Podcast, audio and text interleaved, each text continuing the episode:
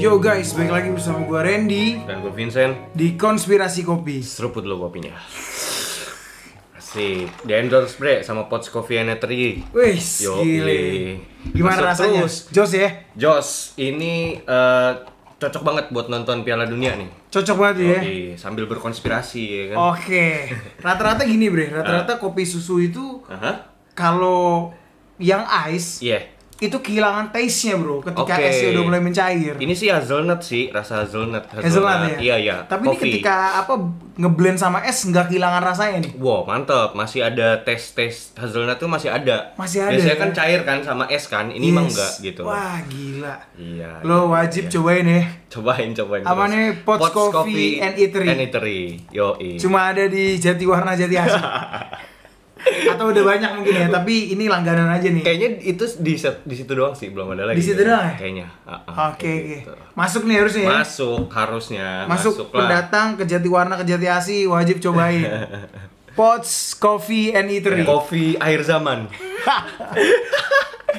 Kopi air zaman. Iya. Bukan yang kopi Pak, notit. Ya, apa tuh? Gua Gue nggak- gak, gua nggak tahu, gue gak tahu. Gue gak ngikutin TikTok lagi, anjrit, anjrit. Gue harus menambah referensi TikTok deh kayaknya mulai Enggak dari Ya, itu misalnya sekarang. kita kayak dikasih suatu apa sih? perintah gitu sabus kita ya terus Oh, Kopi kopi Bos. pas. Oh, kop- Gitu. kopi kopi sir, Roger Yes. Dead sir. Oh, I see. Kopi, Iya, noted. iya, iya, Gitu, iya, iya, bro. iya. Anjing. Humor, humor Randy. Aduh. humornya udah bukan humor bapak-bapak ya. Humor kakek-kakek ya. iya, iya, iya. Nah, ini Bre, ngomong-ngomong ini katanya kopi minuman anti crash nih, Bre. Kopi minuman anti crash ya. Iya.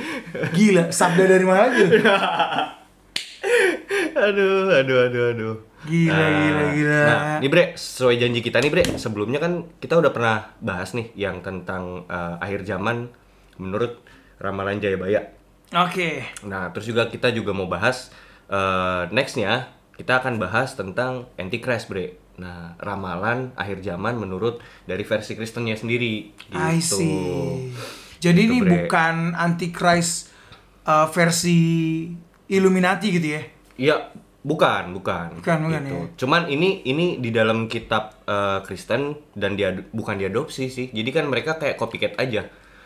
Berusaha mem- membuat itu tuh jadi kenyataan gitu loh. Eh, mem- menyambut anti crash ini gitu loh. Gitu. Oke, jadi nubuatan Mm-mm. dibuat menjadi kenyataan Hmm. Yes. oleh se- sekelompok orang. Yes, betul betul. Kurang lebih seperti itu. I see. Jadi yang menggenapi sebenarnya ya tokoh-tokoh Mereka-mereka juga. mereka-mereka juga gitu ya. Iya. Mereka yang bilang tidak percaya akan Jesus ya. Ah, ah. tapi eh, secara nggak langsung mereka juga baca Bible, mereka juga baca kitab gitu kan. Ya digenapi aja satu persatu. Kalau yang menurut gue ya patternnya seperti itu kayak gitu. Nah ini eh, yang menarik bre, kalau kita ngomong soal kiamat tuh ada empat entity bre. Jadi ada empat entity yang disebut dengan Four Horsemen of Apocalypse. Oke. Jadi dia ini eh, dikenal sebagai ya bahasa Indonesia-nya empat penunggang kiamat lah gitu. Nah dia ini adalah empat sosok yang akan muncul di akhir zaman gitu. Oke. Nah jadi ini representasi dari empat aspek murka Tuhan Elohim ya dan penghakimannya terhadap dunia di akhir zaman. Hmm, Uh, jadi Yes. kenapa sih kita mau Hmm. bahas tentang antikris ini? Yes. Hmm. Kita mau bahas terkait akhir zaman gitu ya. Karena memang lately yang beredar di TikTok itu serem banget bro, Iya, khususnya di iya. FYP gue gitu ya. Bridging gua kasar banget ya. bridging gua kasar banget. Lu halus. Iya. Lu aja yang bridging bre. gue juga nggak ngerti gitu ya kenapa bisa muncul hal-hal seperti itu di FYP gue gitu kan apakah karena memang gue suka hal-hal yang berbau gotik gitu kan Gotik terus ya. Ah, Oh iya iya. atau iya, iya. memang gue gue secara pribadi dikasih penglihatan gitu oleh Tuhan Oh, oke. melalui TikTok Melalui, melalui algoritma. melalui algoritma TikTok Iya, gitu iya, kan, iya, melalui iya, algoritma iya, TikTok iya. bahwa di situ Aha. sedang ada Mesias bro Mesias. Di- Mesias yang berasal dari Israel di- oh, lahir da- di tanah Yahudi. lahir di tanah Yahudi Anjay, itu kan ya sama aja maksudnya Antichrist itu lahir di tanah Yahudi, Bre. yes Gitu. Gila gila. Yang asli ya. Yang asli. Yang asli. Ya, yang asli Gitu. versi Bani Israel gitu ya. Betul. Jadi gini, guys untuk kalian Mhm. semua yang selalu bilang orang Israel itu sama dengan Kristen. Yahudi itu sama dengan Kristen. No, it's very wrong, bro. beda It's totally wrong. beda beda beda beda Gitu. beda beda Da- karena dari konsepnya sendiri pun intinya gini ya maksudnya kan eh, we Christian itu kan be- believe in Jesus kan Yes. Nah. ya mereka enggak Ya, itu aja udah beda gitu loh gimana dah gitu kan Jadi panutannya mereka adalah masih dengan hukum Taurat. betul Masih dengan hukum Taurat Musa dan kitab perjanjian ya, lama lah Ya. Dari all kitab-kitab lama itu Mhm. itu akan menjerumus kepada suatu kelahiran juru selamat. juru selamat Juru selamat. betul nah, betul betul kalau we are as a Christian kita percaya juru selamat selamatnya itu Jesus. Jesus udah datang udah datang. udah datang yang udah ketik- datang, udah Uh-huh. mati, yes dan menaklukkan kematian itu sendiri sudah betul Nah. bangkit. betul betul Gitu. betul Tapi dari Bani Yahudi sendiri, mereka percaya bahwa juru selamatnya itu belum lahir. iya betul Itu. Mereka masih menunggu nih kedatangan juru selamatnya. yes Sampai ketika lahirlah dan timbullah suatu sosok di bangsa Yahudi ini Mhm. yang bernama Yenukah Salomo Yehuda. Udah. Wah anjir, namanya Israel banget ya. Asli. Namanya Israel banget dulu. Namanya Coba Israel banget. Yenukah, Salomo, Yehuda, Yehuda. coba itu. Udah kurang kurang Israel apa lagi itu ya kan? Gitu. Karena emang eh, orang-orang maksudnya orang-orang Taurat sendiri ya. Mereka percayanya Mesias itu harus lahir memang dari keturunan Daud Yes. dan sebagai raja gitu loh. Agree. literally ya mereka menganggapnya raja tuh literally raja gitu loh harus sebagai raja gitu nah dari situlah berangkat eh, apa namanya kepercayaan iman mereka tuh untuk menunggu eh, Mesias yang akan hadir nantinya gitu loh nah apakah ini nih orang ini apakah benar-benar Mesias yang ditunggu-tunggu mereka atau yang bisa dibilang di dalam Kristen itu adalah Antikris who knows kita nggak tahu coba kita telah kita kita bedah break Oke. yes Sebelum kita masuk nih Bre ya Mhm. ke pembahasan kita terkait siapakah Yanuka Salomo Yehuda Mhm. dan apa sih kaitannya dia dengan tanda-tanda akhir zaman? yes Gue pengen nih untuk teman ngopi Mhm. seruput dulu kopi kalian. Yes. buat Seruput dulu kalian kopinya. yang tidak ada kopi di depan segera buat pause dulu video ini ya. Pause dulu, pause dulu, Pause pause dulu. dulu, seruput dulu kopinya supaya apa? Karena tema yang akan kita bagikan saat ini ini jauh lebih pahit dari kopi apapun, Bro. Yoi, supaya wahyu-wahyu itu bisa masuk ke dalam kopi kalian dan terhirup ke sanubari kalian. Yes.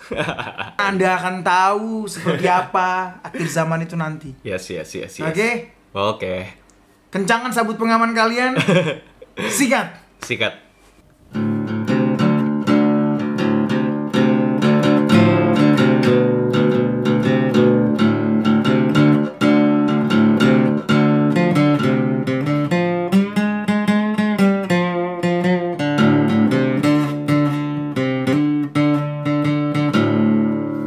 Lanjut, Chen. Langsung masuk. Langsung masuk. Oke, langsung masuk. Jadi sebenarnya eh, ini kita bakal kayaknya ini kita bakal bagi dua part aja, Bre. Ini langsung gua kasih tahu aja. Eh, ini kan nanti yang gua bahas itu adalah Four Horsemen of Apocalypse dan eh, Antichrist-nya sendiri gitu. Oke. Nah, jadi nanti di selanjutnya di episode selanjutnya kita akan lebih detail lagi kepada si pribadi eh Yanuka Ye- Salomo Yehudi Yes, ini ya. benar Antichrist yang yang dilahir di Israel ini gitu. Nah, sebelum itu yang kayak tadi gue bilang di awal, jadi eh Tanda-tanda akhir zaman ya. yes, konsep kiamat dan akhir zaman ini yang akan terjadi semakin mendekat menurut nubuatan dan penglihatan di dalam kitab, ya kan? Jadi eh banyak nubuatan dan penglihatan tuh udah udah dituliskan di dalam di Alkitab sendiri, Bre, gitu. Nah, eh dan yang paling paling menonjol itu itu adalah eh, tentang empat penunggang kiamat ini gitu. Empat penunggang kiamat kiamat ini apa sih gitu kan? Dan juga ada hubungannya dengan Antichrist dan Dajjal gitu. Nah, menurut gue ini adalah sebuah skenario drama apokaliptik yang harus dan akan terjadi pada masa akhir zaman sebelum datangnya kembali Isa Masih sebagai hakim yang adil gitu. Nah, Eh, seperti yang tadi gue bilang, Four Horsemen of Apocalypse ini adalah representasi dari empat aspek murka Tuhan Elohim dan penghakimannya terhadap dunia di akhir zaman. Nah, referensinya sendiri nih bisa gue ambil, bisa kita bacain dulu ya kali ya Bre. Wahyu Oke. 6 ayat 1 ay- ayat 1 sampai 8. Wahyu 6 ayat 1 sampai 8. Nih Bre. Monggo Bre, silakan Bre. Oke, ini di Wahyu 6 ayat 1 sampai 8 ya. Yes. Keenam materai pertama dibuka. Mhm. Maka aku melihat anak domba itu membuka yang pertama dari ketujuh materai itu. Mhm. Dan aku mendengar yang pertama dari keempat makhluk itu berkata dengan suara bagaikan bunyi guru, "Mari!" Dan aku melihat sesungguhnya ada seekor kuda putih dan orang yang menungganginya memegang sebuah panah. Dan kepadanya dikaruniakan sebuah mahkota. Lalu ia maju sebagai pemenang untuk merebut kemenangan. Yes. Dan ketika anak domba itu membuka materai yang kedua, aku mendengar makhluk yang kedua itu berkata, "Mari!" Mhm. Dan majulah seekor kuda lain, seekor kuda merah padam dan orang yang menungganginya dikaruniakan kuasa untuk mengambil damai sejahtera dari atas bumi, sehingga mereka saling membunuh dan kepadanya dikaruniakan sebilah pedang yang besar. Mhm. Dan ketika anak domba itu membuka materai yang ketiga, aku mendengar makhluk yang ketiga berkata, "Mari." Mhm. Dan aku melihat sesungguhnya ada seekor kuda hitam dan orang yang menungganginya memegang sebuah timbangan di tangannya. Dan aku mendengar seperti ada suara di tengah-tengah keempat makhluk itu berkata, "Secupak gandum sedinar dan tiga cupak jelai sedinar. Tetapi janganlah rusakan minyak dan anggur itu."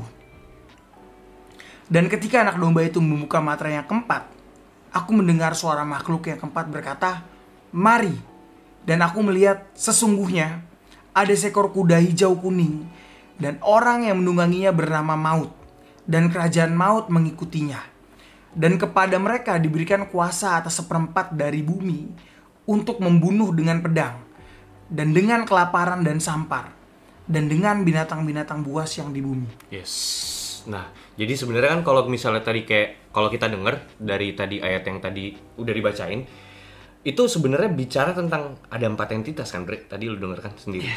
Jadi kayak ada empat entiti di sini tuh yang sebenarnya eh, sebagai penunggang kuda ya. Itu ada penunggang kuda putih, merah, hitam sama belang-belang, Bre. Nah, nah ini nih makanya gue sukanya si John Patmos ini. Ini kan si John nih yang menulis, tapi kan apakah ini John yang menulis di eh, apa namanya Injil juga atau bukan kita nggak tahu karena sampai sekarang juga peneliti masih bingung nih ini sebenarnya John yang sama bukan sih gitu loh. Ya, John yang murid Yesus atau bukan gitu ya. Mm, mm, gitu. Nah, ya udah akhirnya peneliti tuh kayak eh, ngidentifikasiin bahwa ya udah ini John Patmos aja lah gitu. Nah, cuman menariknya gini, si John Patmos ini nih kan dia penulis nih dia penuh kode gitu, Bre. Gue bisa gue bisa eh, relate sih sama sama keadaannya ketika itu yang dimana dia tuh se- sebenarnya dalam posisi di, di penjara, Bre. Oke. Jadi kenapa banyak nubuatan itu harus mungkin ya eh, ini nubuatan itu dilihat secara harafiah lalu ditulis sama dia secara apa ya namanya tuh secara kode gitu loh. Apakah gunanya? Jadi ini kan surat-surat yang akan disampaikan kepada jemaat-jemaatnya yang di luar penjara gitu loh. Benar. Iya kan? Apakah supaya untuk melewati sipir-sipir itu? Jadi jadi dibuat kode gitu. Itu itu adalah eh, Oke. kayak teori lah bre, kayak teori gitu.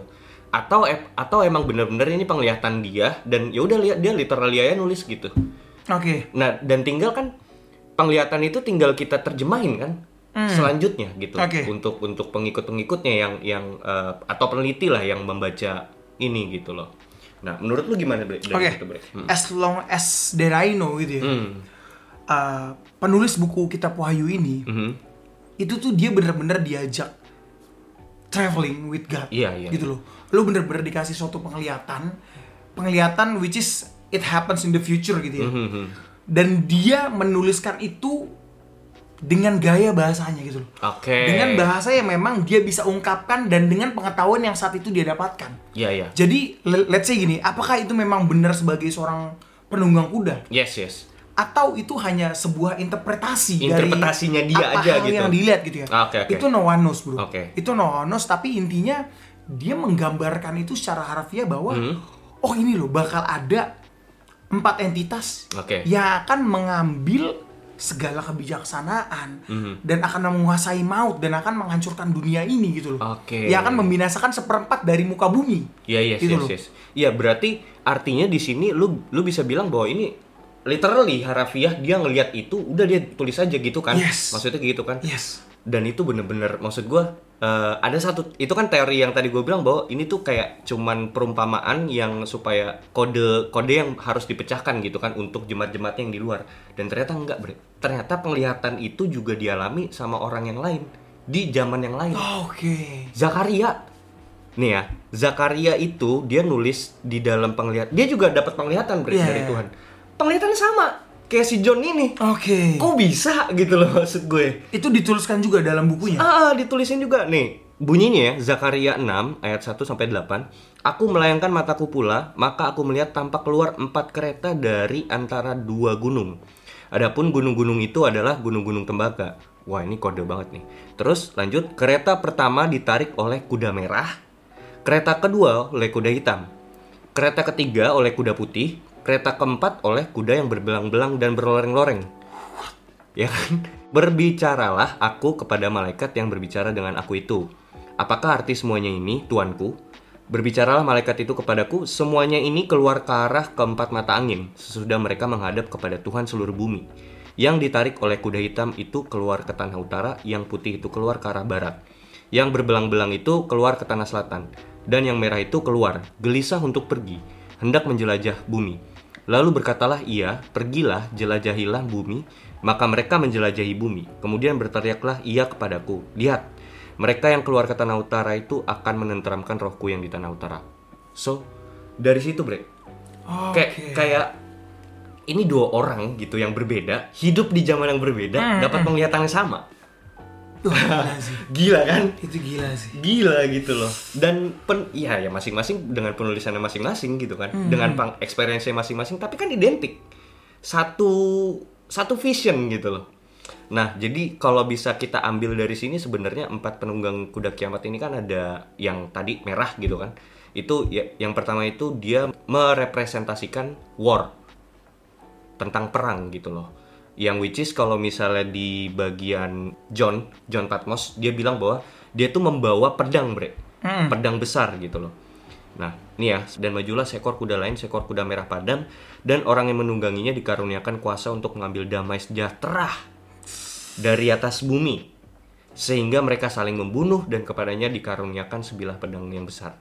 Nah, jadi sebenarnya gue mau ngegambarin kayak visionnya si John Patmos ini kayak gini. Ini nih, ini kayak di masa akhir zaman ya gitu ya. Jadi sebelum kedatangannya si anak domba tersebut, si materai itu akan dibuka gitu kan materainya jumlahnya sebenarnya ada tujuh nah cuman empat itu ini empat horsemen of apocalypse yang which is mereka adalah eh, se- sebagai cawan murkanya Tuhan gitu loh bre untuk Oke. menghakimi dunia ini se- sedemikian rupa gitu loh nah representasinya sendiri tadi kan ada empat berarti kan Eh, red horseman eh, penunggang merah itu perang lalu itu ada Black Horseman itu yang pakai kuda hitam itu dia representasi dari kelaparan gitu Uh, kemudian itu ada maut itu tuh dia dengan warna belang-belang belang-belang hijau busuk gitu loh bre terus yang terakhir itu ada yang warna putih ada yang warna putih dan dia bawa uh, apa sih namanya panah gitu nah ini gua mau coba masuk ke dalam satu persatu ya mau gua coba kita bahas nih Oke. gitu. nah ini yang dari yang pertama tadi gua langsung lengkap yang pertama itu yang putih itu nanti belakangan Oke. yang merah merah dulu. Nah, yang merah itu kan tadi kita udah tahu ya bahwa ini tuh war gitu loh. Mm. Nah, dan kepadanya dikaruniakan sebilah pedang yang besar. Itu menurut lu gimana, Bre? Itu interpretasinya gimana menurut lu? Lu lu bisa menafsirkan apa dari situ loh gitu loh. Oke. Hmm. Ah, itu mungkin akan menyebabkan suatu perang besar. ya. Perang besar. Perang besar ya. Jadi gini, Jadi ini kan konteksnya sebenarnya akhir zaman ya. Akhir itu zaman. itu kita udah sepakat dulu di situ Iya. ya. Oke, lanjut. jadi gini. Eh, so far ya, Hmm. sebagai mankind, sebagai umat manusia gitu loh. Kita tahu bahwa perdamaian itu diciptakan. Perdamaian itu perdamaian diciptakan. itu diciptakan gitu ya. Tapi ini berbanding terbalik nih dengan apa yang sudah kita pelajarin dari kitab Wahyu ini bahwa Oke. damai sejahtera akan dicabut. diambil. Berarti Oke. damai sejahtera itu bukan diciptakan, Bro. I tapi see. diberikan. Granted. Yes. Granted ya. Giving. Ya iya iya granted. Yes. Oke. Jadi itu kayak apa segala sesuatu yang baik gitu ya sebagai kita umat yang percaya itu tidak semata-mata we created no No. tapi kita diberikan secara cuma-cuma kan. Diberikan oleh Tuhan granted kayak eh, apa ya? Iya, secara cuma-cuma ya gitu. Benar-benar benar. dan ini sih yang ngeri gitu ya jadi Hmm. saat hari penghakiman itu datang di saat damai sejahtera dicabut Dan si kuda merah ini dikasih kayak ultimatum do- ultimatum dong sama si domba eh, anak domba ini gitu kan. Eh, apa? Pergilah engkau gitu kan, jelajahi bumi gitu kan. Kalau di Zakaria itu kan dikatakan eh, dia itu kuda merah dia katanya nih gelisah bre katanya. Dan yang merah itu keluar gelisah untuk pergi, hendak menjelajahi bumi. Lalu berkatalah ia, pergilah jelajahi bumi. Maka mereka menjelajahi bumi. Sebelumnya gelisah dia. Karena kan nih, kayak yang putih itu kemana gitu, terus yang hitam itu ke utara gitu kan. Nah ini yang merah bingung nih mau kemana. Disuruh pergi, pergilah dia. Akhirnya menjelajahi bumi. Artinya di sini bre, eh, war itu ya udah terjadi di, di Everywhere. tersebar di seluruh Everywhere. bumi gitu loh. yes Kayak gitu. dan Wah, itu gokil ketika damai sejahtera dicabut Mhm. dan penunggang kuda itu sudah memberikan pedang ibarat kata ya membawa Yes. pedang besar sih. Mhm. ya itu gua rasa sih kayak peperangan di mana-mana bro Yes, yes, yes, yes. itu kan Ya. akan terjadi peperangan di mana-mana but don't you worry gitu ya Mhm, as long as you believe in God Ya, ya. ya lo nggak akan kehilangan damai sejahtera itu Implementasinya di zaman modern nih apa, Bre? Yang yang bisa kita lihat nih. ya sorry Ah. kalau lo ngomongin perang Aha. it happens bro Ah. It happens kan? It happens. bahkan saat ini gitu udah loh. mulai panas gitu udah mulai panas ya? udah mulai panas. Udah mulai panas, ya. Even lo kalau baca berita uh, Today's News gitu ya, Mm-hmm, itu Joe, Bi- Joe Biden tuh udah mengajak orang-orang Afrika gitu ya, pemimpin-pemimpin Afrika Oh, dia untuk cari- membenci Rusia. Dia cari simpatisan dari Yes. Afrika, Bangun orang-orang Afrika. sebuah blok lah, bangun sebuah Iya, kelompok bangun-bangun sebuah blok kan. Ya. Ya kan mereka kan selama ini cuman kayak maksudnya cuman kayak manas-manasin yang lain aja nggak sih saudara? Ya. ini kan si Putin kan gitu. Anjir sih gokil. To make gokil, war gokil. gitu loh. Iya, To make Jadi war.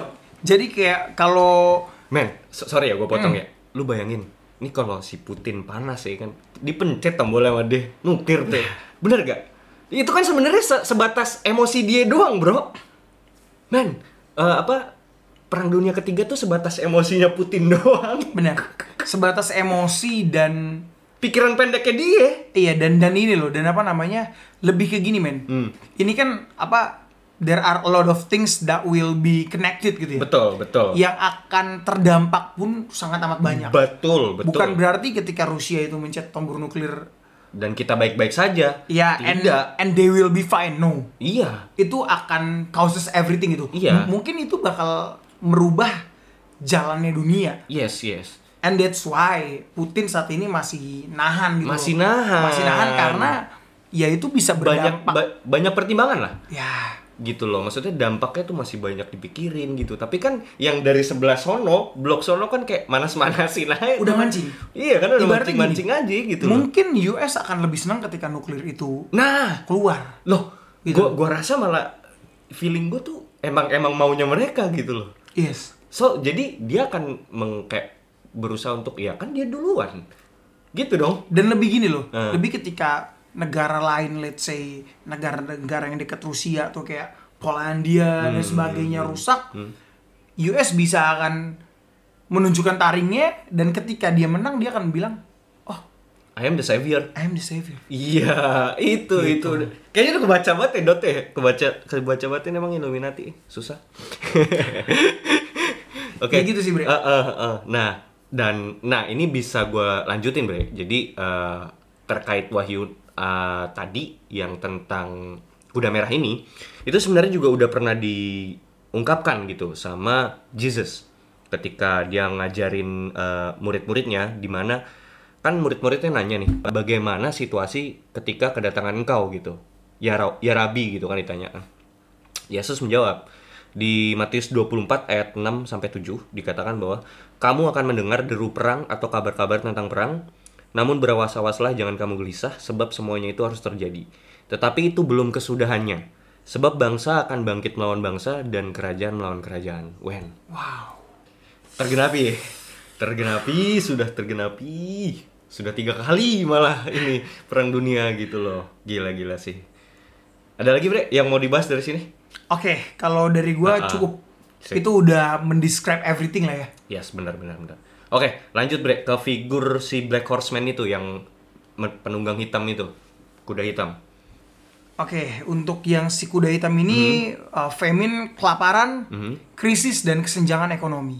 Ah, oke. Ah, ini referensinya ada di Wahyu 6 ayat 5 sampai 6 ya, yang tadi kita u- udah bacakan gitu kan. Dan ketika anak domba itu membuka materai yang ketiga, aku mendengar makhluk yang ketiga berkata, "Mari." Dan aku melihat sesungguhnya ada seekor kuda hitam dan orang yang menungganginya memegang sebuah timbangan, Timbangan. di tangannya. Oke. Dan aku mendengar seperti ada suara di tengah-tengah keempat makhluk itu berkata, "Secupak gandum sedinar dan tiga cupak jelai sedinar. Tetapi janganlah rusakan minyak dan anggur itu." Oke, oke, oke, oke. Ini kalau menurut lo sendiri, Hmm. ini maksudnya apa nih, Bre? Eh, ini kalau menurut penafsir, banyak penafsir ya, dan beberapa peneliti juga pernah kayak research tentang ayat ini gitu. Ya udah udah mulai beredar dan banyak lah. Ini sebenarnya bicara tentang ini bre, tentang kesenjangan ekonomi Oke. dan krisis. Ini bicara tentang krisis, tau gak lo? Jadi eh, si Black Horseman ini itu dia se- eh, representasi s- sebagai kelaparan, krisis gitu loh. Nah dia ini nih kan tadi dikatakan dia bawa ini ya apa timbangan kan? Nah timbangan itu terus dia juga dibilang bahwa eh, secupak gandum sedinar itu tuh sebenarnya kayak bicara tentang lo tuh buat beli gandum itu tuh udah nggak sama harganya dengan dulu gitu. Iya. Jadi kayak ada kenaikan harga di situ gitu loh. Ada kenaikan harga dan eh, ini tuh ya udah. Jadi kalau misalnya orang-orang udah nggak bisa harga naik gitu kan, ya nggak bisa beli food supply lah, nggak bisa Oke. beli gitu. Intinya jadi ini dikatakan bahwa nanti di akhir zaman ya si Black Horseman ini akan terjadi gitu sebagai Kelaparan kelaparan, di mana-mana krisis gitu gitu, ya. loh kayak gitu sih bre Dan itu udah mulai terjadi gak sih kalau dari kesenjangan sosial itu sendiri? udahlah jelas lah bre udah di mana di mana Yang sekarang ya susah makin susah. Iya, terus kan ya apalagi kan sekarang skenario-nya le- kalau di Indo sendiri ya, ya kan dibilang bahwa nanti akan ada zaman gelap 2023. Men, 2023 gelap ya kan. Kalau mau dicocok login ya kuda hitam gitu kan gelap gitu kan. 2023 gelap ya kan? Iya, dan dan dan even ya Inggris sekarang juga masih sampai sehari ini gitu loh bre Gue nggak pernah ngeliat Elon Musk tuh mati lampu tuh gimana deh Konsepnya tuh gitu-gitu loh maksud gue It's just joke, Bro. Ih jokes gitu loh, itu jokes banget gitu loh. Ya, ya maksudnya kelaparan, kesenjangan ekonomi. Pokoknya krisis lah. Bicara tentang krisis deh. It happens kan? dia lucu sih kalau terkait Elon Musk itu ya dia Hmm. Nah, kenapa, kenapa tuh? make fun of everyone gitu loh kayak lo pemimpin negaranya lo mainkan gitu loh dengan cara lo kayak suddenly you show up and you tell everyone that Mati listrik lampu. lo mati gitu Itu what the fuck bro? Iya, iya, iya, itu sih bedanya orang maksudnya orang jenius sama orang kaya gitu ya kan. Dia tuh bukan orang kaya, orang jenius aja gitu loh. and he clearly make fun of everyone Everyone, man, gila lu, lu bayangin dia tuh punya rumah, ada sih satu rumahnya gitu kan. Cuman rumah yang dia tinggalin itu tuh ngontrak, bre. Punyanya si eh, Tesla, gitu loh buat dia tinggal aja gitu loh. Ya ampun kata gue, kayak kabin kecil gitu doang, nggak nggak tingkat, bre. Gila-gila gokil sih itu orang. oke lanjut bre Lanjut. Nah, next itu ada death atau maut. Dia ini representasi dari kuda belang-belang. Nah, dikatakan bahwa di Wahyu 6 ayat 7 sampai 8 gue bacain dulu. Dan ketika anak domba itu membuka materai keempat, materai keempat, aku mendengar suara makhluk yang keempat berkata, "Mari." Dan aku melihat sesungguhnya ada seekor kuda hijau kuning dan orang yang menungganginya bernama Maut. Dan kerajaan Maut mengikutinya. Nah, ini nih bisa gua runutin dengan perkataan Jesus juga yang ketika ini sebenarnya sam- sambungan yang tadi tuh. Ketika ditanya akhir zaman tuh kayak gimana sih gitu kan. Nah, jawaban Yesus tuh kayak gini. Lukas 21 ayat 11 dan akan terjadi gempa bumi yang dahsyat dan di berbagai tempat akan ada penyakit sampar dan kelaparan. Dan akan terjadi juga hal-hal yang mengejutkan dan tanda-tanda yang dahsyat dari langit. Men, gitu loh. Maksudnya gempa bumi dan penyakit sampar. Penyakit sampar tuh apa sih, Bre?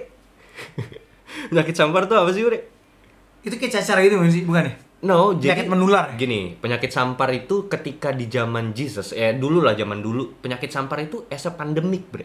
oke konotasinya di zaman sekarang apa gitu loh. Mm, mm, mm. itu pertanyaanku Iya. Sek- Sekarang berarti sakit tipes. ya even di abad 16 juga pandemi juga nyebar kan di Eropa Iya iya, flu Black itu ya. Death. Apa Black Death, namanya? iya. Iya, Flu hitam. Flu hitam. flu hitam gitu loh ya kalau di sekarang ya udah jelas gitu loh COVID-19 gitu Oke.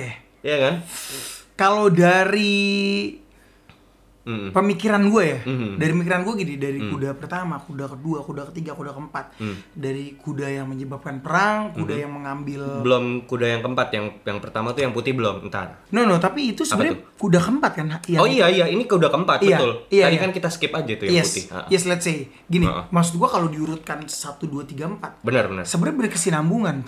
Berkesinambungan gini, Mm-mm. dengan terjadinya perang, food supply lo akan berkurang. I see ada pattern Ada maksudnya pattern, ketika food supply lo berkurang, lo akan mati. Dan kalau kalau kita bahas lagi, kita telah lagi, Mhm. materi ini dibuka satu persatu loh, tidak secara bersamaan. betul iya Jadi betul. ketika Memang. satu diutus, kemudian diutus, Oh. diutus lagi, baru yang terakhir dead. Jadi ketika lu udah mengal- mengalami masa trial itu, lu udah hancur-hancuran, baru lu akan dikasih kematian. I see, make sense. Karena memang sebenarnya banyak penafsir juga bilang bahwa ya ini satu materai, satu kuda itu satu masa. Gitu loh. Itu itu omongannya udah satu masa. Oh iya, make sense sih. Jadi ketika ada war di situ lu akan eh, food supply lu kena gitu kan.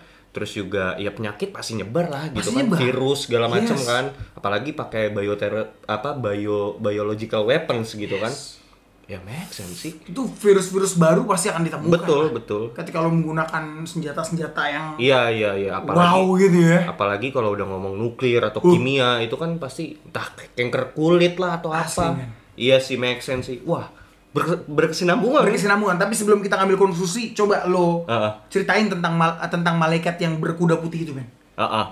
nah jadi gini bre tar dulu nih sebelum yang ke putih tadi itu ada a- ada lanjutannya ya dan kepada mereka diberikan kuasa atas perempat dari bumi untuk membunuh dengan pedang dan dengan kelaparan dan sampar dan dengan binatang-binatang buas yang di bumi gue cuman mau make clear aja di sini bahwa mereka tuh diberi kuasa atas seperempat dari bumi kayak jumlah ma- manusia tuh dikurangin aja gitu loh. Seperempat ya. Mm-mm. Itu banyak banget, men. Nah, kan seperti yang tadi lo bilang nih. Nah, di tengah kekacauan dunia itu akan bermunculan sosok juru selamat.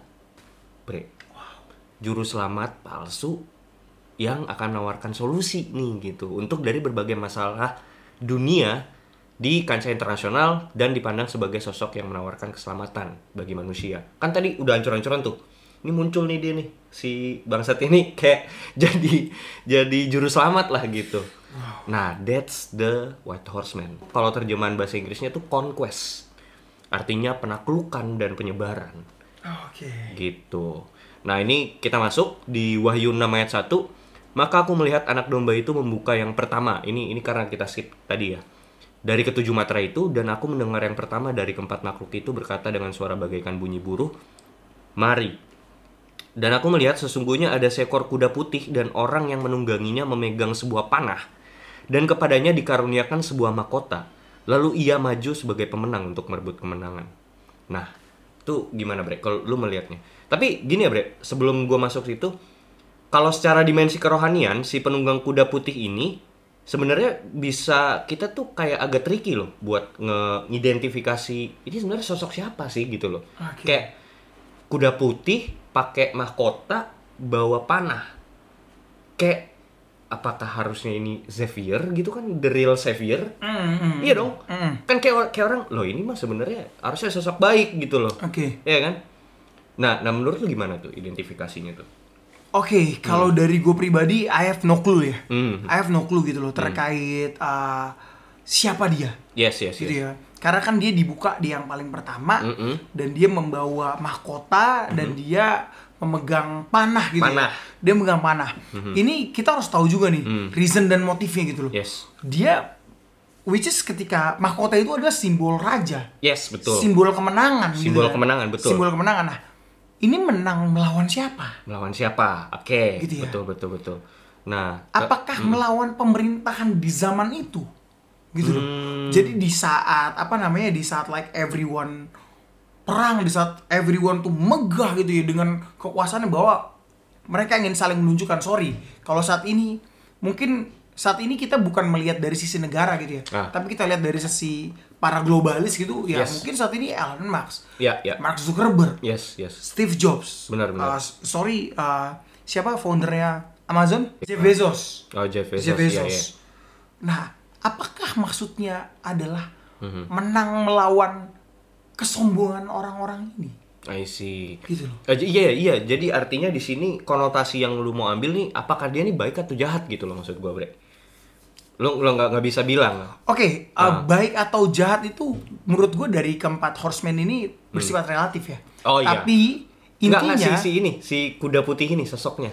iya iya, iya, Secara iya. specifically gitu loh. Gue tidak bisa bilang dia baik atau jahat, tapi Oke. intinya dia menuruti omongan Tuhan Oh iya dong. untuk membinasakan Iya iya. seperempat iya, iya. makhluk bumi karena dia part of the plan. Dia part of the plan. Part of the plan. Maupun ya makanya bisa dibilang kalau mau dibilang j- baik atau jahat itu relatif. Itu relatif. Baik untuk siapa dan Gitu. Iya, jahat untuk siapa iya, gitu ya. iya. Tapi intinya di sini dia kan menuruti perintah Tuhan gitu kan. Menuruti perintah Tuhan. yang which is sebenarnya bre kalau menurut gue di sini nih karena kan gini loh ini polemik ini tuh sebenarnya ini juga jadi perdebatan bre antara Oke. para penafsir gitu ini sebenarnya sosok kalau orang Kristen bilang Jesus gitu loh Oke. tapi ada yang bilang bukan ini tuh antichrist gitu kayak Oke. kayak saling berdebat gitu nggak ada Oke, habisnya oke, oke. tapi menurut gue ini yang paling make sense ini adalah sebenarnya sosok antichrist kalau menurut gue ya Oke. karena gini si kita kita lihat dari POV-nya John Patmos dia kan nulis ini terus dia bilang anak domba memberikan dia kuasa ya ber- berarti- Membuka materai gitu ya. Iya, si anak domba yang memberikan kuasa kepada si kuda putih. Yes. Ya bagaimana mungkin dua sosok yang sama dituliskan Ya. sama John Patmos, bener nggak? Benar. Logik nggak gua? Logik, logik. Eh dong. Artinya si John Patmos dia bilang itu, itu sebenarnya sosok lain gitu loh. Bener nggak? Kalau Agree. kita mau ngambil dari situ. Nah, jadi s- ah, mahkota yang yang sedemikian rupa ini kan dia me- memegang suatu kemuliaan, Bre. Putih itu bicara soal kemuliaan, kesucian gitu. Terus mahkota lalu ada panah gitu. Ini kalau panah itu sebenarnya lambang dari conquest, penaklukan gitu, Bre Oke. lalu ada mahkota mahkota juga bicara tentang ya itu tadi lu bilang kemenangan gitu sebenarnya menurut gua ini tuh memang dia diberikan kuasa sih memang Oke. dan dan dan kalau mau dirunutkan eh Antichrist ini memang diberikan kuasa gitu loh untuk ya udah lu ngerul dulu aja selama beber- beberapa masa gitu sebelum kedatangan si anak domba ini gitu loh si Oke. Mesias, the real Mesias Oh. Oke, gitu. oke. Jadi memang dia diberikan masa untuk rule the world Oke. si Antichrist ini gitu I see, I see, I see. loh gitu Mungkin ini gue baru baru dapat insight gitu ya. yes yes Gue baru dapat another insight mungkin kalau gue different bro. Yes. Different point of view dari lo gitu Yeah. Mm-hmm. ya. Kalau point of view gue adalah gini. Kenapa sih di penunggang pertama ini yang mengenakan kuda kuda putih ini eh, tidak diceritakan secara detail, cuma Yes, yes. diceritakan tuh kayak physically aja. Yeah. Tapi tidak diceritakan dia sebenarnya untuk apa gitu. ya. ngapain gitu Dia kan nggak ngapain ada gitu nggak kan, ada ya. nggak ada Ah, ah. Mungkin kalau for me personally white Mhm. white itu mencerminkan uh, suatu kebaikan gitu ya. That's why ketika hari penciptaan Tuhan menciptakan langit dan Mhm. gelap, itu dia melihat langit apa dia dia melihat terang itu baik dijadikanlah Oke. terang itu apa namanya pagi Ya. dan gelap itu malam Mhm, gitu kan dan dia memisahkan kedua itu Mhm. misalkan kedua itu oke kalau yang gua ambil di sini adalah Mhm. si penunggang kuda putih ini Mhm. ini memisahkan nih. Ini dia memisahkan eh, antara umat Tuhan Mhm. dan yang bukan umat Tuhan. I Gitu see. loh. Jadi di saat umat Tuhan itu terbelenggu di masa itu, dia keluar dan membebaskan sehingga umat-umat Tuhan ini yang sudah ditandain dia tidak akan terkena ketiga malaikat selanjutnya nih. Ketiga penunggang kuda selanjutnya. ada make sense juga sih kalau lo bicara seperti itu Yes, mungkin itu kalau itu yang gue lihat. insight lo ya kan Iya. Itu insight itu, itu gua. Hmm. itu sangat make sense sebenarnya kalau mau ditarik ke arah sana juga make sense dan ya make sense sih iya jadi maksud yang lo mau bilang bahwa ini eh, kayak believer lah Yes. believer believer itu dikasih tanda dikasih mark gitu kan Yes. jadi ini people yang nggak yang nggak bakal kena the next kuda-kuda itu gitu kan maksud lo kan Karena tadi make sense sih lo bilang ketika dia bawa panah, tadi Aha. dia conquer gitu ya. conquer dia menaklukkan dan pada saat itu gue yakin ya, at that time, lo sebagai pengikut Tuhan, Mhm. lo tuh bakalan berat dan susah banget, Bre. Yes. Karena apa your surrounding gitu ya Mhm. they don't believe in God Yes, setuju, and setuju. they do what they love gitu loh mereka Iya, iya. free sex dan sebagainya Betul, betul, itu betul. akan sangat sulit untuk lu bisa berpegang teguh pada iman lu Mhm, bro karena ya saat ini ada saat ini aja gitu ya Mhm. gereja udah melegalkan Iya. pernikahan sesama kan jenis. Betul, betul, betul, betul. free sex sudah bukan lagi suatu hal yang salah Nah, nah. dan di mana mana itu kayak lu mengumpat gitu ya swearing itu Yes, menjadi yes, hal yang yes. lumrah gitu Yes, yes.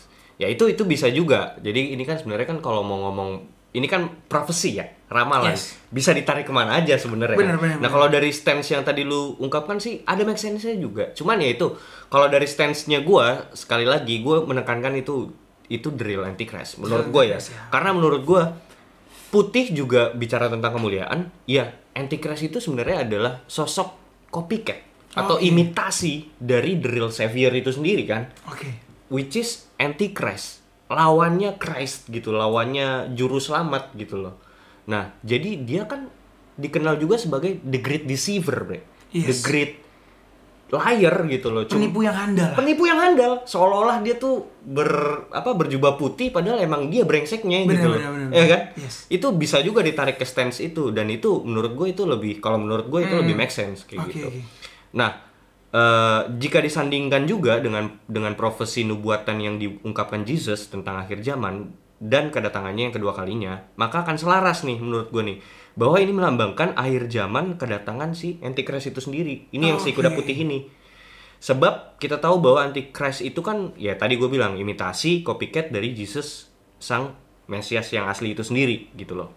Nah ini gue bisa ungkapin kan Jesus pernah bilang juga di Matius 24 ayat 4 sampai 5 Jawab Yesus kepada mereka waspadalah supaya jangan ada orang yang menyesatkan kamu sebab banyak orang akan datang dengan memakai namaku dan berkatalah akulah Mesias dan mereka akan menyesatkan banyak orang. wow Terus lanjut lagi ayat 11 banyak nabi palsu akan muncul dan menyesatkan banyak orang.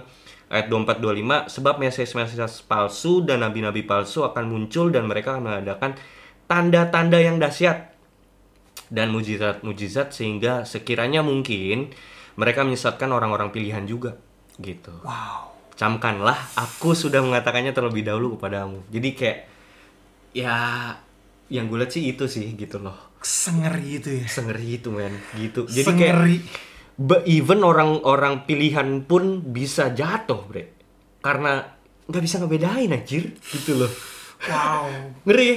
gue speechless sih Iya kalau kan? terkait ini ya karena memang Heeh. akhir zaman itu digambarkan sedemikian rupa dalam buku Hmm. Wahyu yang bisa membuat orang tuh gemeteran Mm, Bre. karena memang bakalan sedahsyat itu iya iya sebelum kita lanjut nih bre ke antichrist yang lagi rame ini bre kita lanjut di part 2 nanti ya yes benar benar benar ini ada satu quote dari Bible sendiri Iya. yang gue suka banget itu Uh-huh. adalah berjaga-jagalah karena kesudahannya sudah dekat yes benar banget benar banget ini the end is near ya sekali lagi ini sama banget kayak yang udah kita bahas di episode sebelumnya the end is near gitu jadi berjaga-jagalah prepare yourself gitu loh everything will be alright garing will be, banget anjing alright- will be alright as long as you have faith in God. Yes, of course. Ya, ya, ya.